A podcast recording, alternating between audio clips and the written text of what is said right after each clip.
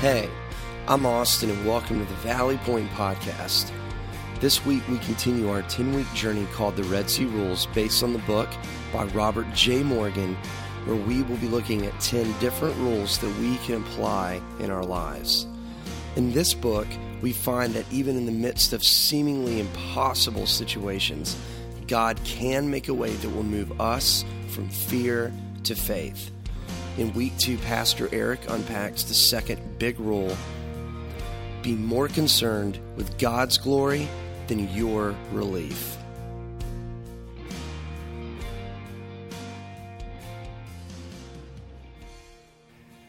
We're on this journey called Red Sea Rules. And I'm really excited about this because it's going to take us through the entire summer. So if you come back next week, we're going to be talking about Red Sea Rules. If you come back in two weeks, three weeks, four weeks, Red Sea rules all summer long. And what we're trying to do is pretty simple.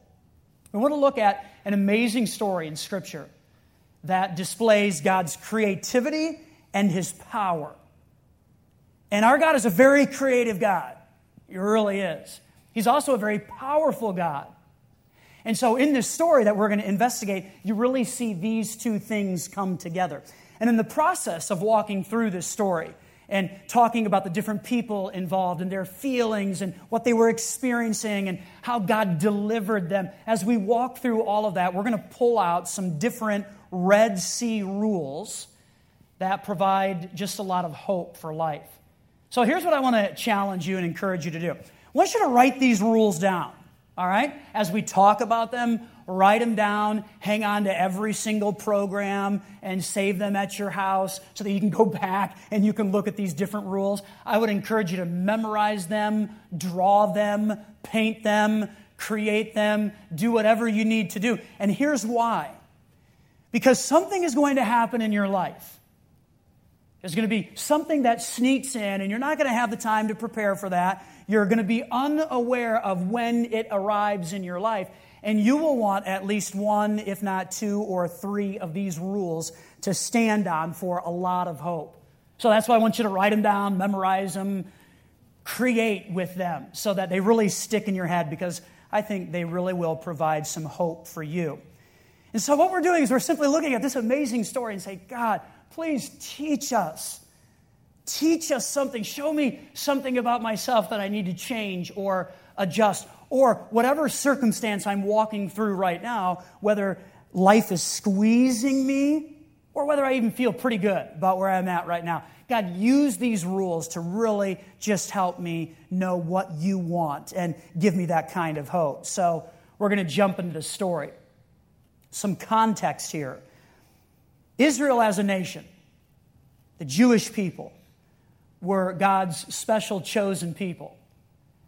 And for 400 years, as we investigate this particular story, they have been in slavery to the Egyptian empire.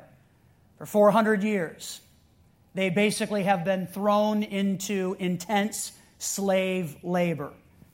400 years. It's kind of a long time, don't you think?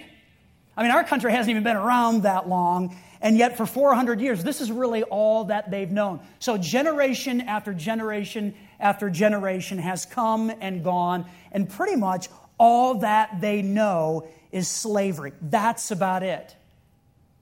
Yet, one of the very unique things about the Jewish culture is the power of a story.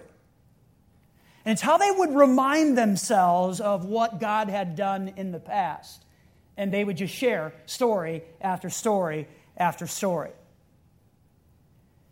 I think it's fair to say that as families, we all have stories that we tell. And when we get together, there's probably one or two stories that everybody knows and everybody can share.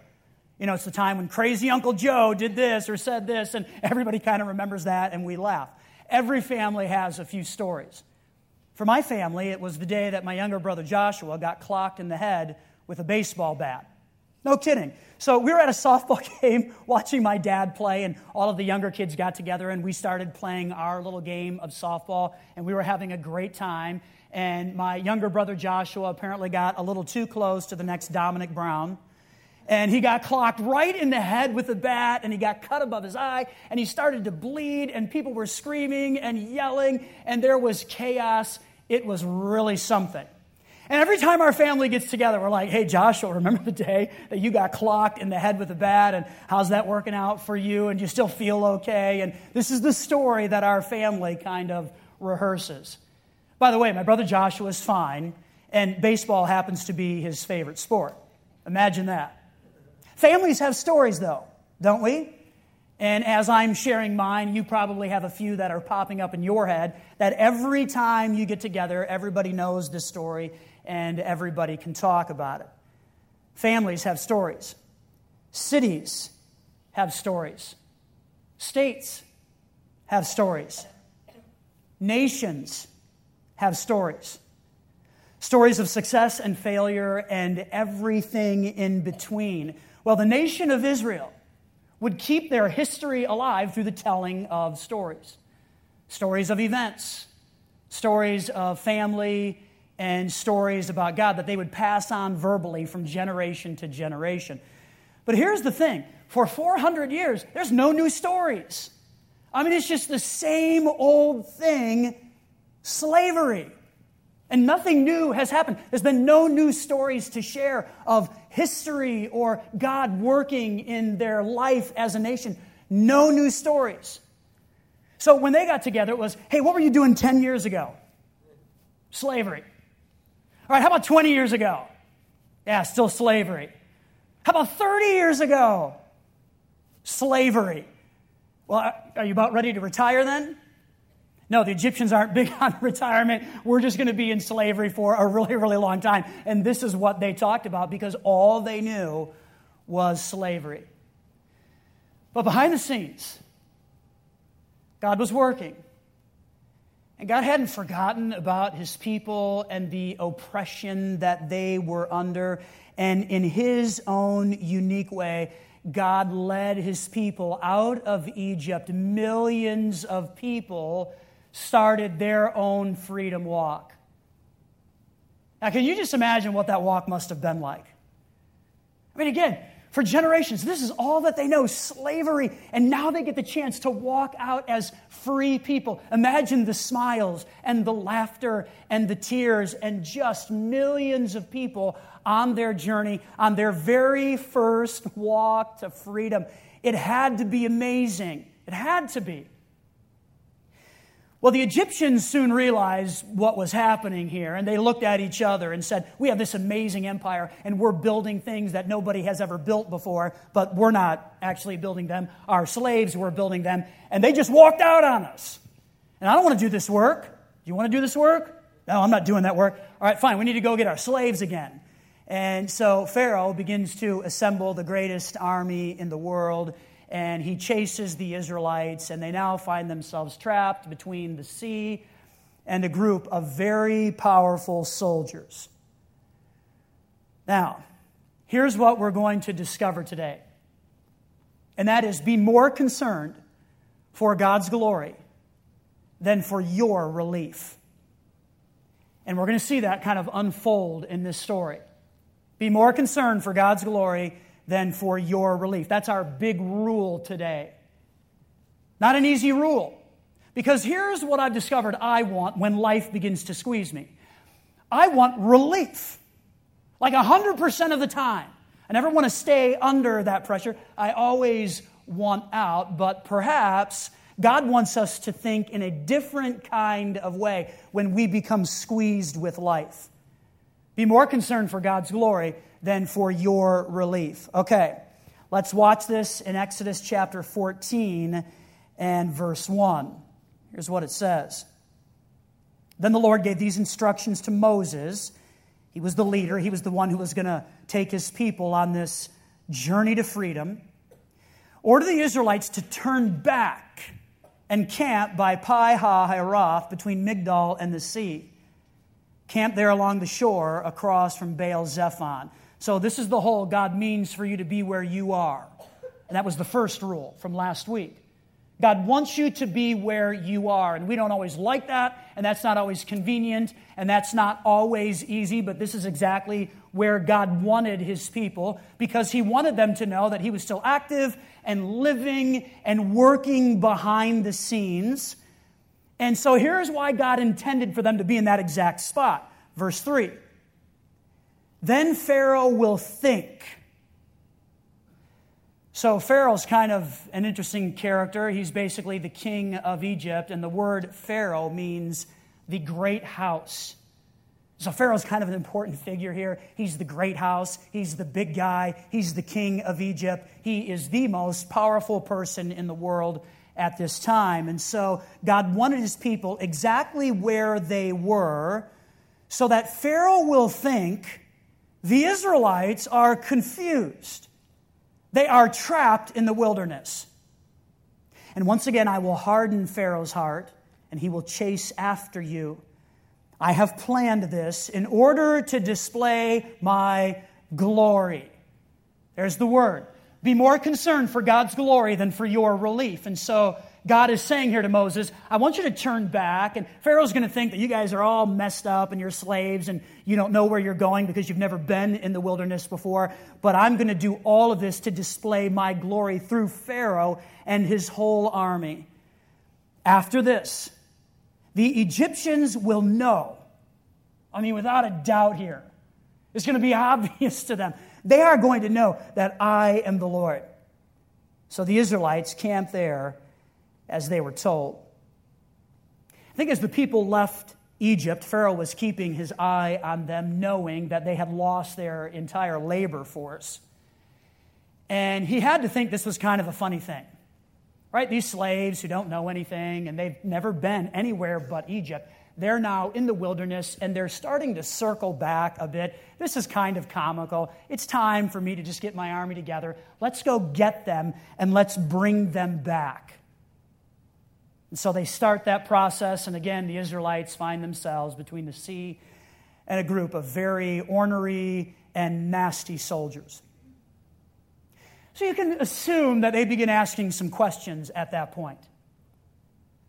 Like, how did we get into this mess? And how quickly can we find a solution for this, if there even is a solution?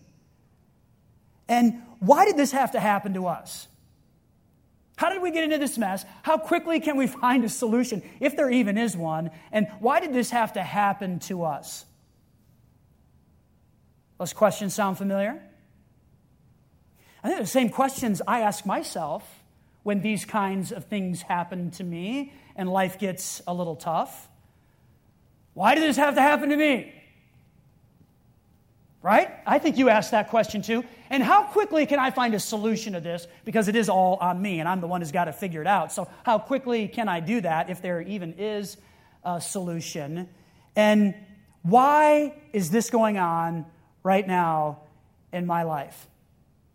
Fair questions. Great questions. But maybe they're the wrong questions. When we think about what is happening to us in life, maybe they're the wrong questions. They're fair, they're good, but maybe they're wrong.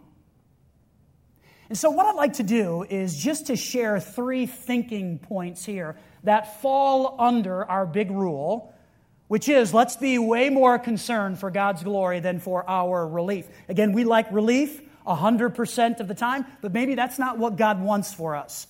So, here are three thinking points that are going to help us get and wrap our mind around being more concerned for God's glory than for our relief. First of all, view your problem as an opportunity for God to do something special. Think about it this way if God wants me here, this is really where God wants me, and I'm not happy about that, and I don't like that, then God's going to have to do something special. So, God, here is your chance. Here is your opportunity. And then we've got to get out of the way and actually let God have the chance. Because what I've discovered is we get very impatient with the process and we begin initiating things because we want fast action. And so we start doing stuff, and often it's the wrong stuff. And so, if this is an opportunity for God to do something special, then I have to give Him that opportunity. I kind of have to step back and say, okay, God, I'm out of options here. And I don't like this. I'm not enjoying this. Here's your chance. Do something special. I want to see this. I've had the chance to talk with so many of you on different occasions about your pain and your discomfort and your aggravations and confusion and hurts and anger. And often, when we have those kinds of discussions, it centers around this Why is God doing this to me? Right? Why is God doing this to me? I'm confused. I'm hurt. I don't get it. Again, I want out from underneath this pressure. What is God doing and why is He doing this to me? That's normally what we center on when we have these kinds of conversations. And normally, what I like to do in that situation when we meet, and if we've had the chance to do that, you know I work this way, I love to give next steps. And takeaways is my favorite. And read this and try this. I love doing that, but I am learning more and more to just kind of step back and say, I don't know. I don't know. And that's kind of hard for me because I'm supposed to know things and I'm supposed to have answers, but sometimes there is no answer other than it's just an opportunity for God to do something special. And some of you have seen that happen. Like your something special has arrived, and there have been tears of joy. It's funny, I got an email this week from somebody else who said, Hey, you know that thing that we've been talking about and you've prayed with me about? Well, it finally happened and I got it. I'm really, really happy about that. And I have been thanking God. All I needed to do was take myself out of the driver's seat and kind of step back and say, God, you do something special here because I'm out of options. And so we got to correspond, and I was really, really encouraged with what is happening in their life and how they are seeing there's something special happen. For many of you, though, here's the reality that something special has not arrived yet. It just hasn't arrived. And as you look at what is in front of you, it appears like that is going to be a really long time. I don't necessarily like saying this, but sign up for the journey.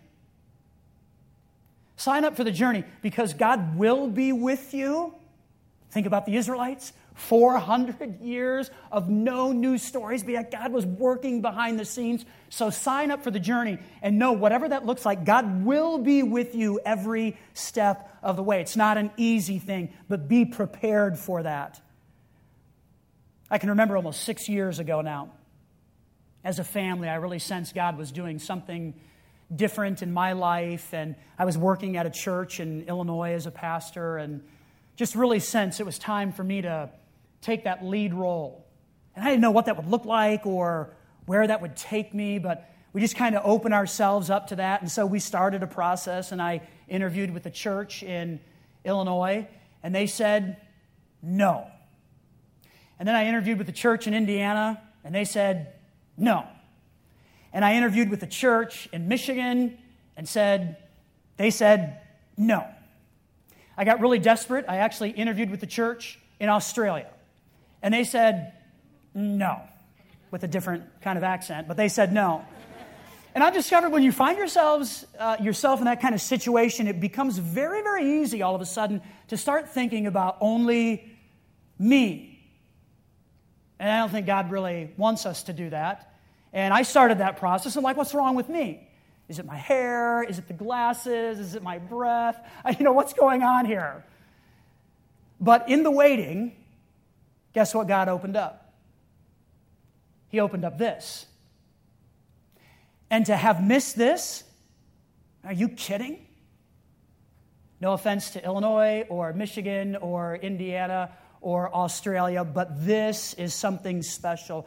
And so, once in a while, we just have to view our problem as an opportunity for God to do something special. And I think He'll work, He'll do it. How long? I don't know. I don't know. Thinking point number two, and that is God doesn't waste pain. I think that's kind of a harsh statement, and so I just want to read a paragraph of Scripture. It's a story, really, where we see Jesus in action. And he asks and presents something very unique to us that speaks to this. So here's John chapter 9, verse 1. As Jesus was walking along, he saw a man who had been born blind, uh, who had been blind from birth. Rabbi, his disciples asked him, Why was this man born blind? Was it because of his own sins or his parents' sins? Like, this is a serious question, isn't it? Like, whose fault is it that this guy is blind? This is very, very powerful. So, I don't want you to miss this because it speaks to making sure that we give more reverence to God instead of always seeking our own relief. Verse 3 It was not because of his sins or his parents' sins, Jesus answered. This happened so the power of God could be seen in him. We must quickly carry out the tasks assigned us by the one who sent us. The night is coming, and then no one can work. But while I am here in the world, I am the light of the world. And then Jesus did something interesting. He spit on the ground and he made mud with the saliva and spread the mud over the blind man's eyes. He told him, Go wash yourself in the pool of Siloam Siloam means sent. So the man went and washed and came back seeing. See, God doesn't waste pain. It's about giving him reverence. And at some point in this process and in this journey, when we find ourselves cornered by the sea and a group of soldiers, we have to get in that lane. And often when we find ourselves there, that's when God does his best work because he doesn't waste pain. Thinking point number three in his own way, in his own time, for his own reverence. And I think instead of asking, how can I get out of this mess, we got to ask, how can I give God more and more reverence in the process, in the journey of this? So again, it's not always about getting relief. How can I give more reverence to God? So, for that challenge that you're facing right now, relationships, sickness, a failure. In His own way, in His own time, for His own reverence. For that habit, for that fear, for that secret, in His own way, in His own time, for His own reverence. Valley Point, for that new building that you're pursuing and everything that's involved in that, in His own way, in His own time, for His own reverence. And ultimately, that's what the Red Sea that we experience in life is all about. Finding ways to give Him more glory instead of always chasing our relief. So here's our one takeaway for today. You'll find throughout this journey that our big rule and our takeaway are going to be the same. And again, that is be more concerned for God's glory than for your relief. Easy? No. It's very hard. Very hard. I've been asking myself this question recently Why does God leave us as His people, destined for glory, in this very inglorious world? Why doesn't God change that? Why does God leave us here? And I believe He leaves us here so that as we walk through these kinds of experiences in life, we can give God more and more reverence and thus give people a picture of what God is like. So, how can you give more glory? How can you give more uh, reverence to God in your Red Sea experience? Let's chase that. Let's pursue that. Father, we come to you and we're grateful for some time to look at this incredible story that displays your creativity and your power. And in the weeks to come, we're going to see you do something amazing as you provide for your people. But I think for us, the reality is we often experience the kinds of things that just squeeze us and aggravate us and cause us to want out from whatever we're under. And God, maybe that's not what you want for us. It happens sometimes, but not all of the time. So, God, as we just continue to think and move through our responding to you, God, would you help us right now to be more concerned for your glory than for our relief? And we pray all of this in Jesus' name. Amen. Well, thanks for listening. We'd also like to invite you to join us for any of our Sunday gatherings as well at the Garnet Valley Middle School at 9:15 and 11 a.m.